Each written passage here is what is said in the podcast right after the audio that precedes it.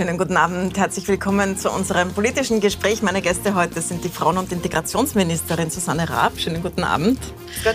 Und der Wiener Polizeipräsident Gerhard Pürstel. Schönen guten Abend. Ich möchte mit Ihnen beiden über zwei Themen sprechen. Die habe ich mir vorgenommen. Das Thema Gewalt an Frauen und Morde an Frauen, weil das ja schon wieder losgeht heuer. Und das Thema Antisemitismus, wo Sie auch beide befasst sind damit. Ich würde gerne mit den Frauen beginnen und Ihnen als Frauenministerin. Letztes Jahr hat es ja wirklich diesen traurigen Rekord gegeben von 31 Morden an Frauen, 31 getötete Frauen. Meistens war es der Ex-Partner oder der Partner, der der Täter war. Und heuer hat es schon wieder so angefangen. Im Jänner schon wieder Mord an einer Frau durch den Partner, beziehungsweise oft an Ex-Partner. Jetzt haben Sie ja letztes Jahr wirklich viel darüber geredet, dass man da was ändern muss, ein Gewaltschutzpaket vorgestellt. Ist das jetzt noch nicht gekommen oder ist es wirkungslos?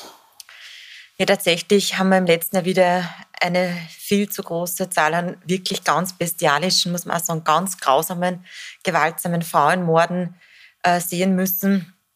Es waren die letzten Jahre immer diese hohe Anzahl an Frauenmorden, auch wieder im letzten Jahr. Daher haben wir uns dazu entschieden, dass wir eben der Innenminister und ich, aber auch die Justizministerin, der Sozialminister, dass wir ein großes Gewaltschutzpaket verabschieden.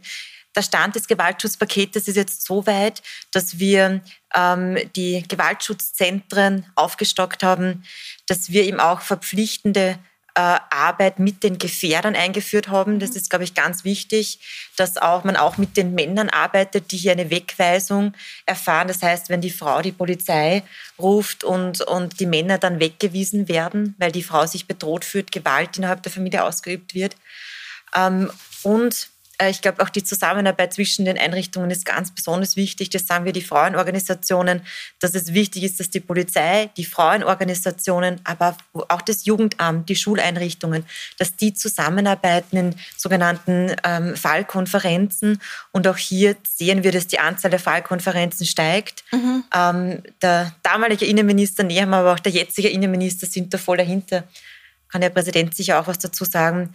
Tatsache ist, und das muss ich jetzt in dem Rahmen auch so aussprechen, auch wenn es wirklich traurig ist, das sagen zu müssen, es gibt keine Maßnahme, die zu 100% verhindern wird können, dass Frauen ermordet werden. Weil, wie Sie richtig gesagt haben, es passiert meistens innerhalb der Familie, innerhalb der eigenen vier Wände. Und ich glaube, der langfristige Ansatz ist der, dass wir die Frauen einfach stärken, dass wir die Selbstbestimmung der Frau stärken, dass sie ökonomisch unabhängig sind, dass sie selbst Geld verdienen, dass sie sich einfach jederzeit aus einer Gewaltbeziehung auch befreien können, dass sie wissen, sie können gehen, sie haben ein Sicherheitsnetz, sie haben Frauenhäuser, wo sie hingehen können, sie sind nicht alleine und vor allem, sie sind niemals schuld, weil das merke ich, seit ich Frauenministerin bin, immer im Kontakt mit den Frauen, sie haben so eine Scham oft, sich auch zu offenbaren, darüber zu sprechen. Und das müssen wir jeder Frau sagen, es gibt nichts, was sie tun kann, dass sie schuld ist, Opfer von Gewalt zu werden. Sie ist niemals schuld. Das ist ein langfristiger Plan, mit dem man sofort beginnen muss oder schon lang beginnen hätte sollen. Kurzfristig gibt es aber schon Dinge, die wirken offenbar. Ich habe mir Frankreich angesehen zum Beispiel. Da ist die Anzahl der Morde an Frauen deutlich zurückgegangen. Einerseits, weil die Polizei jetzt dort viel geschulter ist. Das findet bei uns ja schon länger statt. Andererseits aber auch, weil es dort jetzt Heime gibt für Männer, die weggewiesen wurden. Das heißt, die Frauen haben nicht die Angst, dass der jetzt auf der Straße steht bei einer Wegweisung, sondern da gibt es Heime, wo sie hingehen können. Und dort gibt es auch psychologische Betreuung, im Sinn von, dass also Männern nahegelegt wird, eben nicht mit Gewalt zu reagieren auf Spannungs- und ihnen klar gemacht wird, dass es ein Verbrechen ist. Und es gibt diese Fußfessel, die elektronische. Das heißt, wenn jemand weggewiesen ist, dann kann er sich gar nicht nähern. Große Angst der Frauen, weil dann die Fußfessel anschlagt. Sind das Dinge, die Sie sich überlegen? Ja, ich habe gerade erst wieder kommenden Montag eine Konferenz mit anderen europäischen Ministern, wo wir genau solche Beispiele auch besprechen. Das sind teilweise interessante Ansätze. Jetzt möchte ich aber ganz ehrlich etwas sagen als Frauenministerin. Ich sehe meine Aufgabe primär darin, dass ich alles tue, damit jede Frau einen Zufluchtsort hat und nicht, dass jeder Mann einen Zufluchtsort hat. Also ich verstehe das im Gesamten, sozusagen im großen Ganzen muss man das sehen. Da haben Sie sicher recht, man muss eben, wie gesagt, auch mit den Tätern arbeiten. Ansonsten kann man das Thema Gewalt in der Familie niemals sozusagen auch eindämmen. Aber ich will als Frauenministerin das Geld in Gewaltschutzzentren investieren. Ich will das Geld in Frauenorganisationen investieren. Ich will das Geld in die Stärkung von Mädchen und Frauen, ins Empowerment investieren. Aber ja, auch der Sozialminister arbeitet jetzt auch mit Männerkampagnen sozusagen und auch der Innenminister ist hier mit den Gefährdern auch in der Arbeit. Jetzt, auch wenn man das Budget dazu verdoppelt, kann man immer noch nicht alle erreichen, die man erreichen will. Jetzt sagen Expertinnen, man bräuchte viel mehr Geld. 3.000 Stellen im Gewaltschutzbereich, 228 Millionen. Sie kennen die Zahlen, weil die sind als Forderung an Sie herangetragen worden letztes Jahr. Da sind wir jetzt weit davon entfernt. Wird diese Lücke einmal geschlossen werden? Also ich bin jetzt einmal so weit auch dankbar, dass es gelungen ist, dass wir das Frauenbudget innerhalb der letzten 2 Jahre, in denen ich Frauenministerin sein darf, um über 80% erhöht haben. Das ist ein Meilenstein. Mhm. Und man muss sozusagen auch unterschiedliche Meinungen der Expertinnen betrachten. Darum würde ich auch bitten, weil wenn ich jetzt mit sozusagen der Leiterin des Dachverbandes der Gewaltschutzzentren spreche, Marina Sorgo, dann sagt sie mir, mit dem Geld, das wir nun den Gewaltschutzzentren übrigens gemeinsam mit dem Innenministerium zur Verfügung gestellt haben, sind die Gewaltschutzzentren ausfinanziert. Und das ist für mich einmal ein gewisses Durchatmen, was nicht heißt, dass ich nicht immer Nachschau halten muss, ob das ausreichend auch Ressourcen zur Verfügung gestellt sind. Also ja, ich kämpfe immer, wie man sieht, für das Frauenbudget, habe in den letzten 2 Jahren viel erreicht, werde auch natürlich weiterkämpfen. Ich bin aber, möchte aber das nicht kleinreden, was uns da jetzt gelungen ist mit diesem großen Gewaltschutzpaket. Was nicht nur mir gelungen ist, sondern was uns wirklich gemeinsam in der Koalition gelungen ist, das möchte ich unbedingt dazu sagen. Herr Pürstel, bei der Polizei hat es ja sehr viele Schulungen gegeben in den letzten 20 Jahren. Es gibt aber immer noch zu viele Fälle, wo Frauen anrufen und nicht ernst genommen werden. Also wo die Polizei dann doch nicht auftaucht oder wo, wenn Frauen auf die Polizeiwache gehen und sagen, sie sind angegriffen worden, sie sind belästigt worden, mal zuerst die Rolle der Frau in den Mittelpunkt gestellt hat, gefragt hat, tatsächlich immer noch, warum sie das anhat, was sie anhat und so weiter. Was tun denn Sie, damit sich in der Polizei das ändert?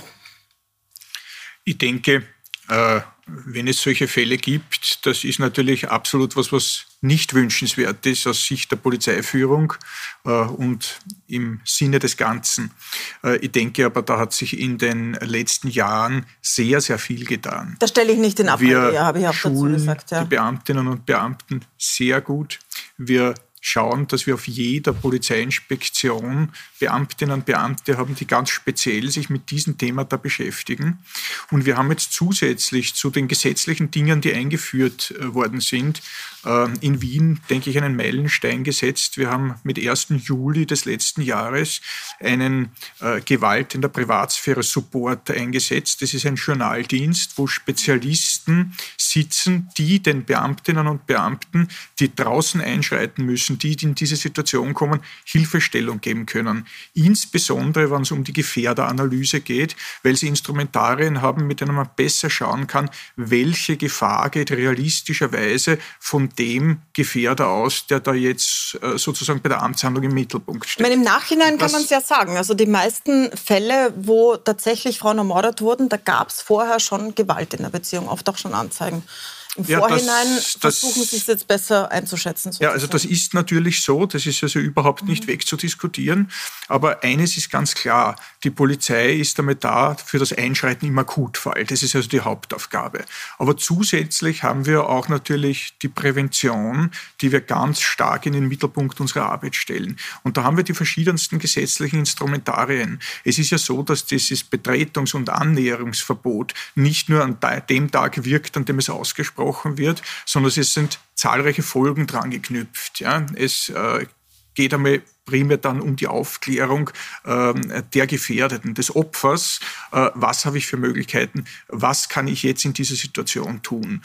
Man hat mit 1.9. jetzt eingeführt, ganz klar die Verpflichtung des Gefährders, sich bei einer entsprechenden Gewaltpräventionseinrichtung zu melden, binnen 5 Tagen und die Hilfe dort. Und wir gehen davon aus, dass sozusagen diese Beratung des Gefährders Opferhilfe ist, weil wenn man die Gefährder und ihre Situation komplett außer Betracht lässt, dann führt es dazu, dass man wahrscheinlich noch mehr die Gefahr herbeiführt. Und in dem Fall war das eine ganz gute Sache. Bei uns macht ja der Verein Neustart.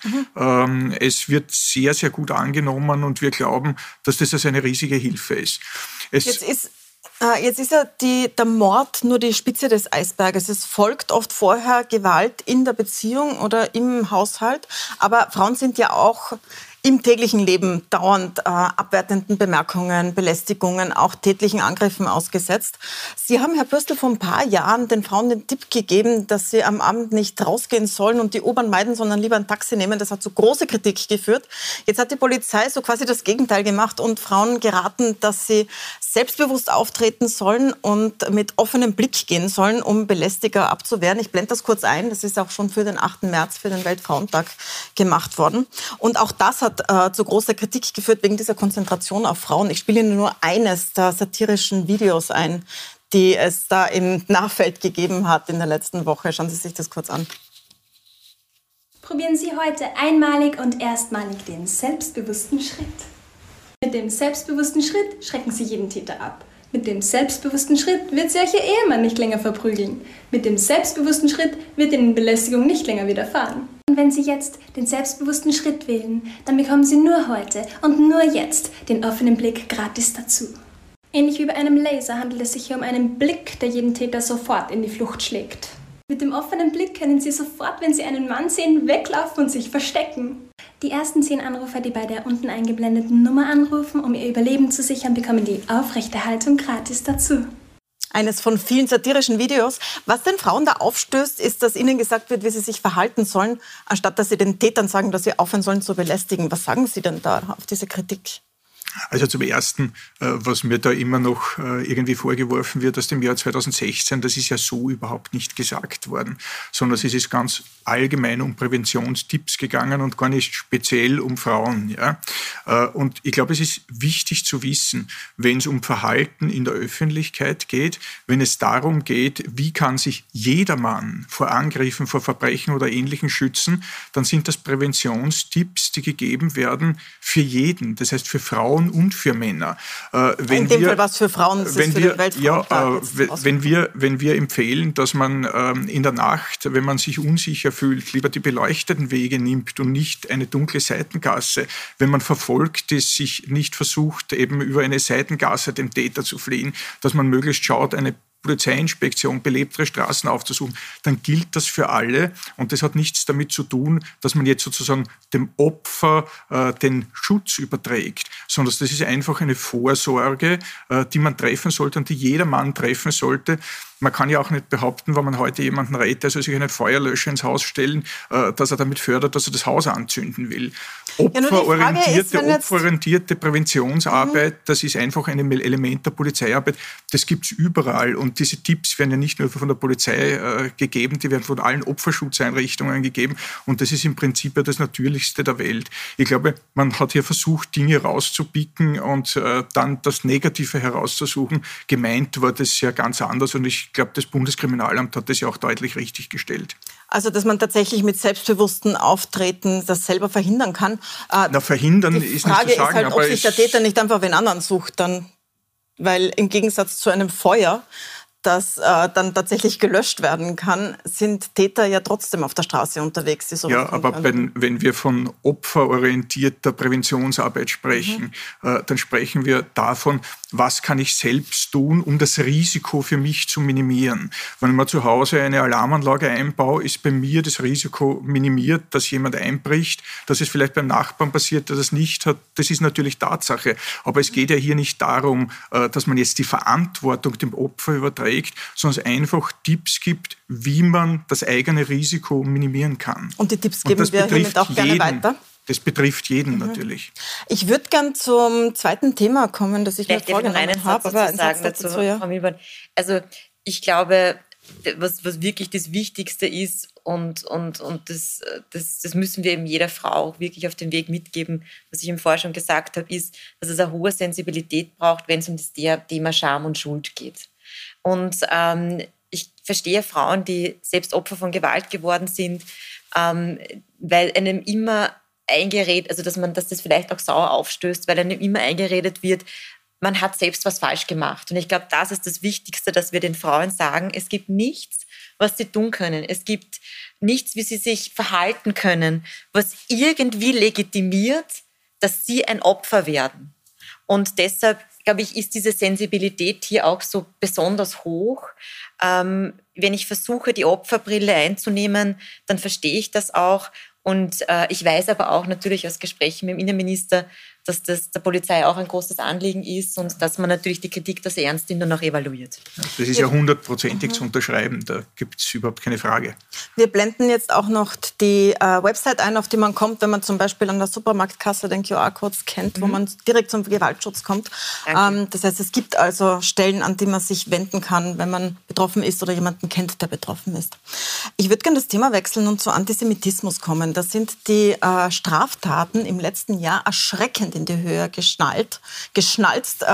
Wenn ich das richtig interpretiert habe, diese Statistik, dann hauptsächlich aufgrund der Corona-Demos, wo sehr, sehr viele Verharmlosungen von Nationalsozialismus stattfinden, verbal und auch mit Aufklebern. Sie allerdings haben sich jetzt auf einen anderen Aspekt konzentriert. Sie haben Wertekurse für Asylwerber und Asylwerberinnen gestärkt durch dieses Antisemitismus-Thema. Was ist denn da der Plan? Also ganz grundsätzlich muss man sagen, dass natürlich Antisemitismus in ganz vielen Formen in der Gesellschaft vorkommt. Wie Sie auch gesagt haben, gerade bei den Corona-Demos sehen wir immer wieder, dass oft antisemitische Codes gezeigt werden und dass oft auch Menschen, die überhaupt nichts mit Antisemitismus am Hut haben, da irgendwo plötzlich in diese Falle tappen. Das erachte ich als sehr gefährlich, aber da kann natürlich der Polizeipräsident sicher noch mehr dazu sagen.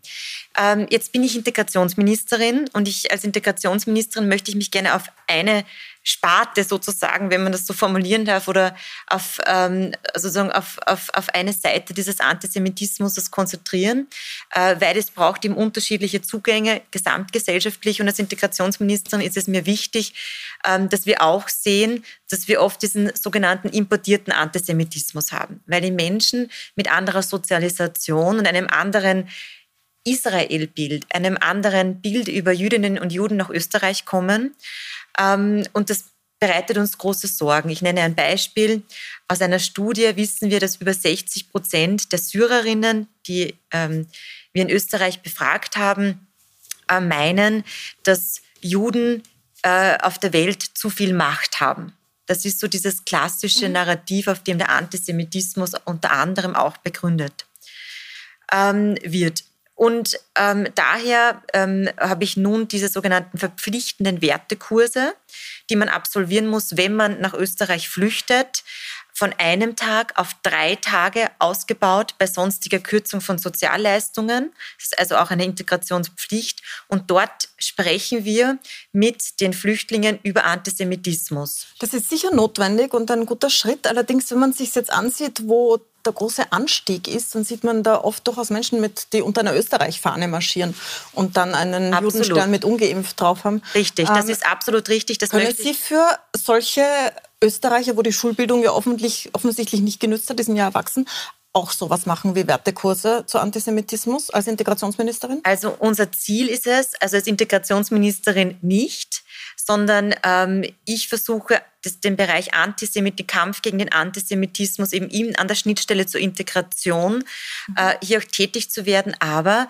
wir haben ja als Bundesregierung unter der Federführung von Caroline Edstadler, der Verfassungsministerin, einen gesamtstaatlichen Plan gegen Antisemitismus, auch gemeinsam mit der israelitischen Kultusgemeinde.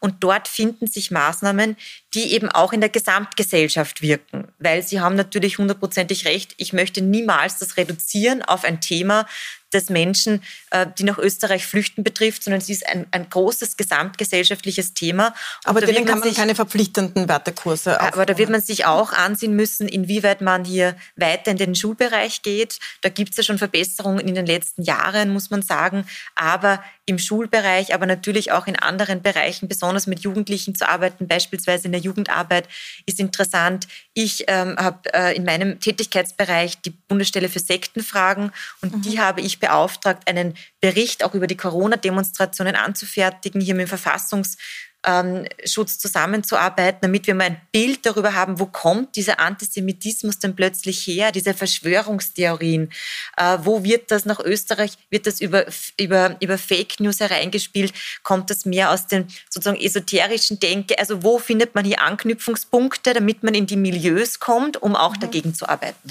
Darüber sprechen wir gleich. Ich möchte Sie gleich fragen, Herr Präsident, wie die Polizei umgeht damit auf den großen Demonstrationen, die wir sehen und welche Gruppen da vor allem betroffen sind, aber auch wie die Polizisten und Polizistinnen jetzt mit der Kontrolle der Impfpflicht umgehen. Da gibt es ja einigen Protest aus ihren Reihen. Wir sind gleich wieder da, machen eine kurze Pause, bleiben Sie dran.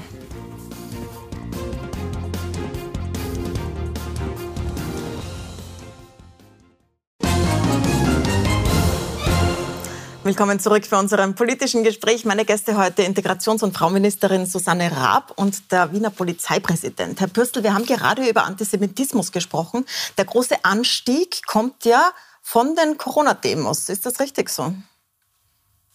Also wir haben bei den Corona-Demos Erscheinungen oder Erscheinungsbilder, die in Richtung Verharmlosung Nationalsozialismus gehen. Wir kennen das alles von den Bildern mit Judensternen, mit Impfnadeln drinnen oder Aufschriften wie Impfen macht frei oder ähnliches.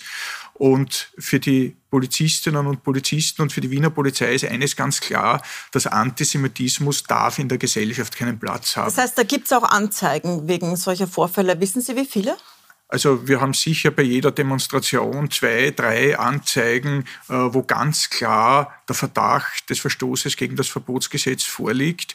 Wir gehen da konsequent vor. Wir zeigen das ganz konsequent auch der Staatsanwaltschaft an, weil wir eben der Meinung sind, dass das Schreckensregime die Gräueltaten des Dritten Reiches in einer Weise verharmlosen kann, wo eben die Grenze zum Strafrechtlichen bereits überschritten ist. Und ich denke, da muss man Zeichen setzen und wenn man davon ausgeht, dass ja auch in der Strategie der Bundesregierung auf dem Programm steht, die Gesetze wie Verbotsgesetz, Abzeichengesetz, Symbolegesetz laufend zu evaluieren, dann wird man sicherlich auch sehen, wenn sich da Lücken ergeben sollten und manche Dinge eben die Grenze des Strafbaren vielleicht nicht erreichen, aber man hier Nachholbedarf sieht, dass man entsprechend wahrscheinlich auch nachbessern kann und nachbessern wird. Wir leisten auf jeden Fall unseren Beitrag, dass diese Dinge aufgedeckt werden und auch konsequent zur Anzeige gebracht werden.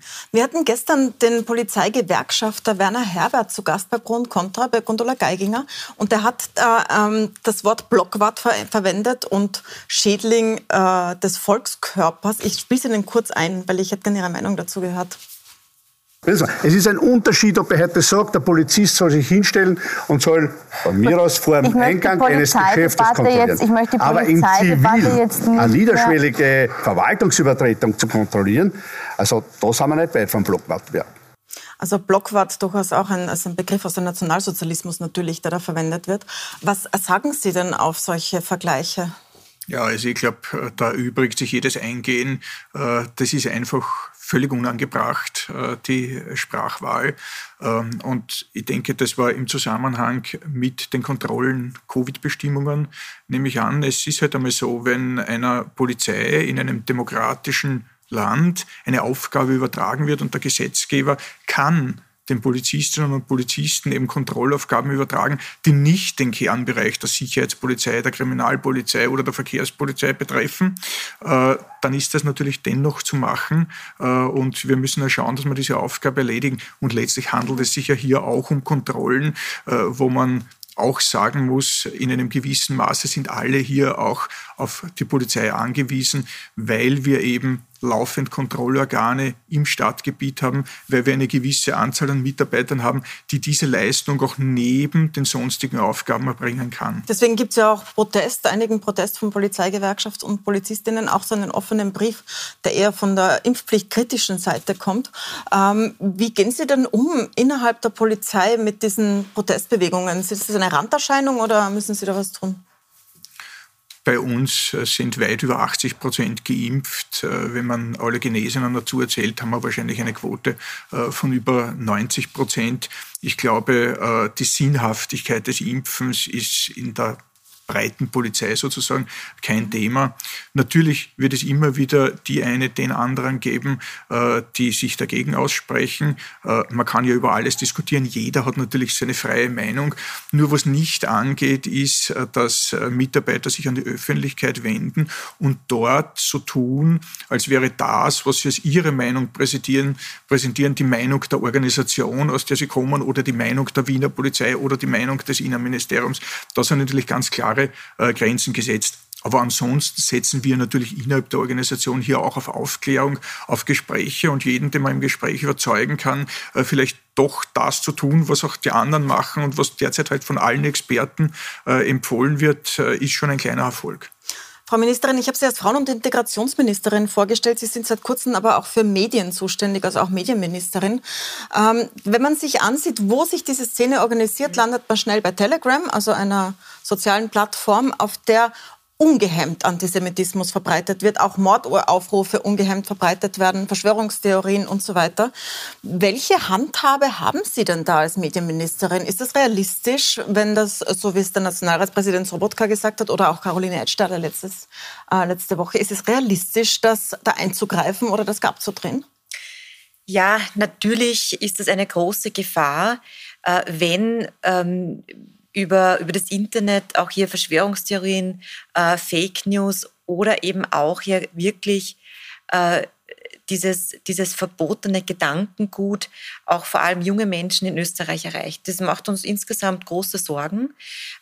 Und wir haben ja natürlich jetzt mögliche Rechtsmittel geschaffen, um dagegen vorzugehen.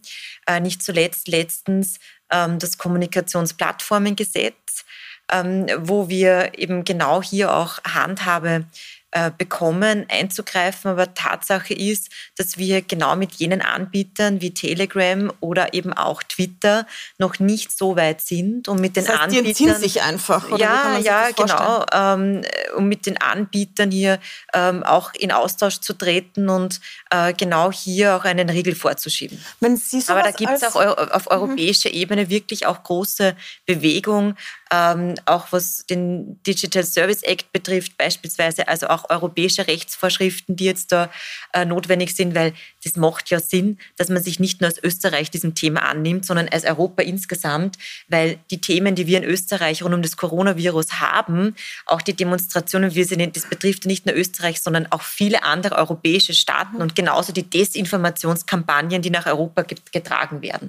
Und eines möchte ich noch sagen, einfach nur ein großes Dankeschön an die Polizistinnen und Polizisten. Wenn ich die Bilder von den Demos wieder sehe, dann sieht man, was hier Großartiges geleistet wird und mit welcher Konsequenz hier auch gestraft wird, wenn es um Antisemitismus geht. Ich halte das für absolut notwendig, weil brandgefährlich für unsere Demokratie. Wenn Sie von der Polizei so etwas sehen, auf Telegram zum Beispiel, wo ein Mordaufruf drinnen ist oder Antisemitismus verbreitet wird, haben Sie da irgendeine Handhabe? Ermitteln Sie da überhaupt? Also im Prinzip natürlich, wenn uns eine Straftat bekannt wird, dann ganz klar Offizialprinzip, da müssen wir natürlich ermitteln. Aber das ist voll damit.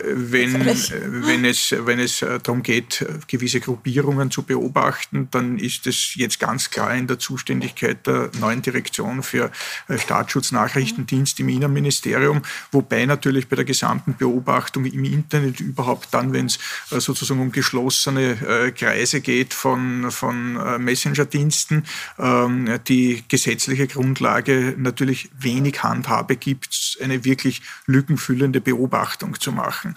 Aber ganz klar ist, wenn wir die Mitteilung bekommen und wir erfahren von Straftaten oder von verfassungsgefährdenden Angriffen oder von Angriffen, die religiös motiviert sind, die politisch motiviert sind, dann müssen wir das verfolgen und das ist ja ganz klare Polizeiaufgabe. Kurze Frage zum Abschluss. Sie sind ja auch Familienministerin, das ist ein Thema für eine extra Sendung, aber ich muss Sie fragen, weil Sie haben jetzt ein 6 Monate altes Baby und haben jetzt noch Agenten dazu bekommen. Wie stressig ist es? Ja, natürlich. Also ich glaube, jede Mutter, die vollzeitberufstätig ist und ein Baby zu Hause hat, weiß wie stressig das ist. Und ich scheue aber die Arbeit nicht und arbeite natürlich sehr hart. Es sind viele große Herausforderungen in unserem Ressort. Und ich bin froh, dass es möglich ist, natürlich auch deshalb, weil mein Mann derzeit in Karenz ist. Was ganz wenige sind. Ich habe jetzt nachgeschaut, es sind nur 3% der Väter, sind mehr als 6 Monate in Karenz. Zugleich wissen wir, dass unter Einjährige kaum extern betreut werden in Österreich. Das heißt, es sind die Frauen, die daheim bleiben. Das hat sich ja jetzt mit Corona auch verschärft, dass die Frauen zu Hause wahnsinnig viel der Betreuungsarbeit übernehmen. Haben Sie Pläne, um den Müttern das Leben zu erleichtern, die Väter mehr in die Pflicht zu nehmen? Also ich kämpfe tatsächlich für auch einfach eine gleichberechtigte Aufteilung der familiären Arbeit zu Hause. Das ist mir wichtig. Gleichzeitig ist mir natürlich wichtig, dass hier jede Frau es auch so handhaben kann, wie sie möchte. Es will nicht, dass jeder wie ich nach bereits 2 Monaten wieder auch in den Beruf einsteigen. Das eher auch das verstehe ich. Im Beruf einsteigen unter finanziellen Einbußen, nämlich unter großen. Und also daher, ich glaube, insbesondere was Corona betrifft, haben wir natürlich auch Hilfsmaßnahmen geschnürt. Jetzt aber natürlich letzte Woche gerade die große Steuerreform verabschiedet, wo eben auch der Familienbonus erhöht wird, wo eben auch der Kindermehrbetrag erhöht wird, sodass Frauen, Familien natürlich besonders entlastet werden, langfristig, um die tatsächliche Wahlfreiheit zu sichern, dass Frauen, die eben auch früher wieder in den Erwerb einsteigen möchten, das auch tun können, wird es einfach auch die Notwendigkeit geben müssen, mehr in die institutionelle Kinderbetreuung zu investieren. Dafür sind die Länder zuständig, aber ich werde die Länder dabei unterstützen, auch finanziell. Das habe ich zugesagt, hier werde ich mehr investieren. Eine dementsprechende Bund-Länder-Vereinbarung ist gerade in Ausarbeitung. Das ist, glaube ich, ein Punkt. Und der zweite Punkt, ganz kurz noch, warum bleibt auch oft sozusagen die Frau in Karenz und der Mann nicht? Ich glaube, dass sich Familien sehr wohl ansehen, wie viel Gehaltseinbußen haben wir, wenn entweder der Vater oder die Mutter wieder schnell in den Beruf einsteigt, / in Karenz geht. Und ich glaube, langfristig müssen wir einfach daran arbeiten, dass Frauen und Mädchen in besser bezahlte Branchen kommen, mehr verdienen, damit ganz klar ist, dass auch sie wieder schnell in den Erwerb einsteigen und vielleicht der Vater in Karenz geht. Dazu gibt es viele Nachfragen, aber das machen wir in einer extra Sendung, wenn es mal um Familie und Mutterschaft, Vaterschaft geht. Herzlichen Dank für den Besuch im Studio, Herr Präsident. Danke, Frau Ministerin. Ihnen danke ich fürs Dabeisein. Die Sendung gibt es wie immer zum Nachschauen auf puls24.at oder als Podcast, überall wo es Podcasts gibt. Und bei uns geht es jetzt weiter mit den Insidern.